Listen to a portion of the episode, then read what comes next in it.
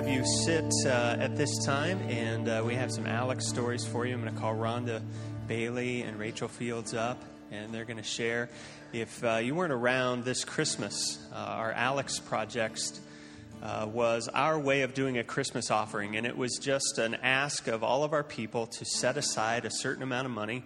Uh, that they could afford during the Christmas season, and then sometime in the next six, nine weeks, just find a need and meet that need and give that money away. And so, out of that, we knew that there would be stories that could be shared, and these are two that we want to uh, put in front of you today. So, I'm going to ask Ronda, will you go first, and then and then Rachel. Thanks.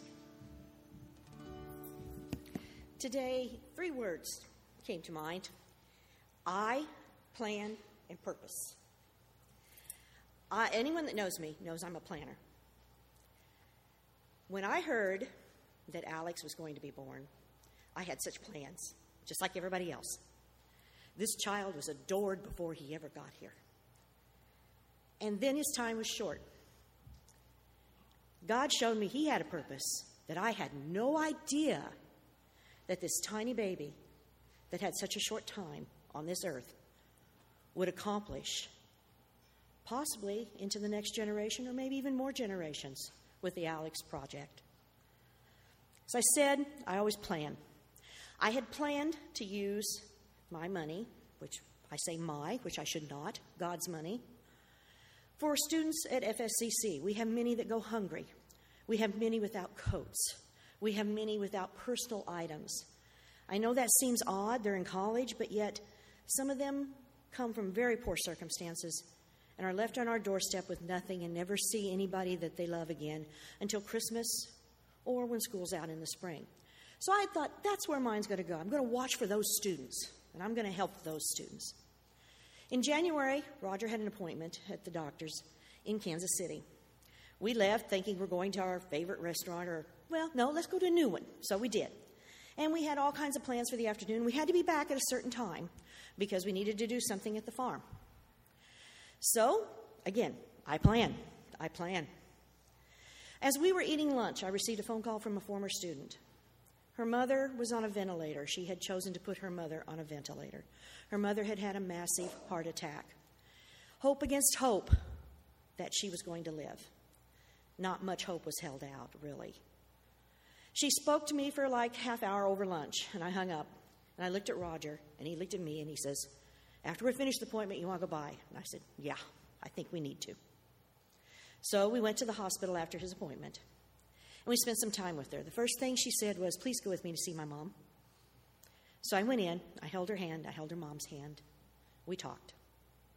She says, I've had Christian music playing on my iPod ever since I got here. I have prayed and prayed and prayed. Tomorrow we'll know what decision I have to make. So, we went back out to the waiting room, and I noticed there was some some uh, fast food bags, and I said, "What do you need? What can I do for you now?" And she says, "Oh, just coming was enough." And and I said, "Are you eating well?" And she says, "Well, we can't afford much more of this fast food. It's getting too expensive." And I thought, "Fast food's expensive. McDonald's is expensive." So Roger and I left.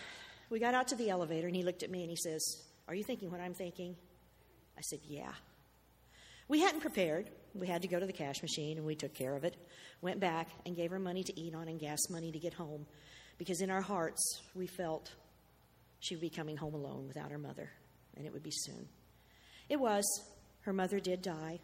She had to make that decision the next day to take the ventilator off. But when we left, we knew we had left her in the best hands we could. We left her in God's hands. And we left her able to eat and able to make it back home with gas money. So again, Alex had a purpose.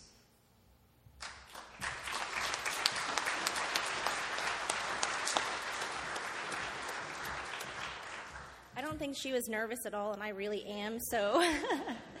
um, I'm on the other end of this. Um, I wasn't the giver, I was the receiver. And um, I just want to give you a little background for those of you who don't know. Um, about a year ago, April, my life as I knew it had completely changed. Um, I went from being a seven year stay at home mom to needing to get a job. Um, we had homeschooled our kids, and I needed to put them in um, public schooling. And I knew that I couldn't do that in Nevada. I needed to be where my people were. Um, it does take a village to raise kids alone. So um, I moved to Fort Scott, and God provided the most amazing job. Um, he gave me a place to live. And it hasn't been easy, but I have felt God in every step of this. Um, fast forward to um, my Alex blessing. Um, I was at, at work, went home for lunch. Um, I remember it. I had about $42 in my account. Working for the school, you get paid once a month, and I had a whole lot of month left at the end of my money. Um, I opened the mailbox, and there was a great big yellow envelope. Um, I'm a little bit of a hoarder. I was going to bring it, but I, because I knew I had it somewhere, but couldn't find it. I sat down and I opened it up, and there was a card inside, and inside were several gift certificates. Um, I, the card wasn't signed, so I looked at the yellow envelope again, and of course, no return address. Um, there was a gift certificate to Price Chopper. I was able to buy my kids' groceries. Um, there was a gift certificate to La Hacienda. Um, we went out to dinner and we had leftovers, which Enoch is absolutely loves cheese dip and salsa. And then there was a gift certificate to Papa Don's. We were able to eat twice with that gift certificate. And I begin to think this is somebody who knows us, um, knows Enoch and knows Elsie and knows me. Um, there was a gift certificate to Casey's. I was able to fuel up my van with that gift certificate. Um, there was a gift certificate for me to get a pedicure, something that I would never spend money on for myself, which also made me think it was somebody I knew that knew my feet needed love. Just kidding. But it wasn't something that I would do for myself. Um, these were all incredible, incredible blessings at a time that my kids and I needed it. Um, I prayed about what to say because sometimes I ramble and I didn't want to say too much or too little. I just kind of wanted the Holy Spirit to guide me, and I'd prayed about it. And the day that I had spent praying, I received a text message um, from Marcy, and it was a copy of this letter. And I'm going to share it with you. I am the person who sent the Alex Project gift to Rachel Fields. I'd like to tell my story but remain anonymous. Sorry. When I heard about the Alex Project, I knew that I wanted to do something extravagant, at least for my budget.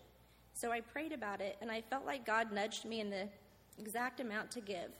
Then I prayed for a person or persons who should receive it. I kind of wanted to spread it out, but that didn't seem to be God's plan. He gave me Rachel Fields' name. I kept waiting for more names, and they never came. I finally decided that he must want me to do something extravagant for just one person. I don't know Rachel well enough to know her personal tastes, so I tried to think of places in Fort Scott that would be fun for her and her children. I chose several and bought gift cards in varying amounts. I had some money left, but couldn't sense from God where I should buy the last one. So I went to look for a thoughtful greeting card to include with the gift cards. God works so creatively. There aren't a lot of appropriate cards for something like this, but I finally found one with the cover that seemed just right. It said something like, God will take care of you, I'm sure. On the inside, it said, and I hope he includes a pedicure. The remaining amount was exactly enough for a pedicure. That seems like a definite extravagance for a single mom. God sometimes speaks through greeting cards. Who knew? It was so much fun to collect the gift cards and pray over the package as I mailed it. It was a sweet bonus to me when she posted her thank you video on Facebook. I hope we do this as again as a church. I believe both the giver and the recipient are richly blessed. This person didn't know me like I thought. They weren't close to Enoch and Elsie and I to know our tastes or our likes. They listened to God. They listened to the Holy Spirit. They let that guide them in their purpose of buying the gifts. They prayed over our package, that in itself is just as much of a gift as the gift cards. I also want to thank Dusty and Amy and their family for sharing this with us. Um, I can't imagine their loss, but what a huge blessing Alex has provided. Thank you.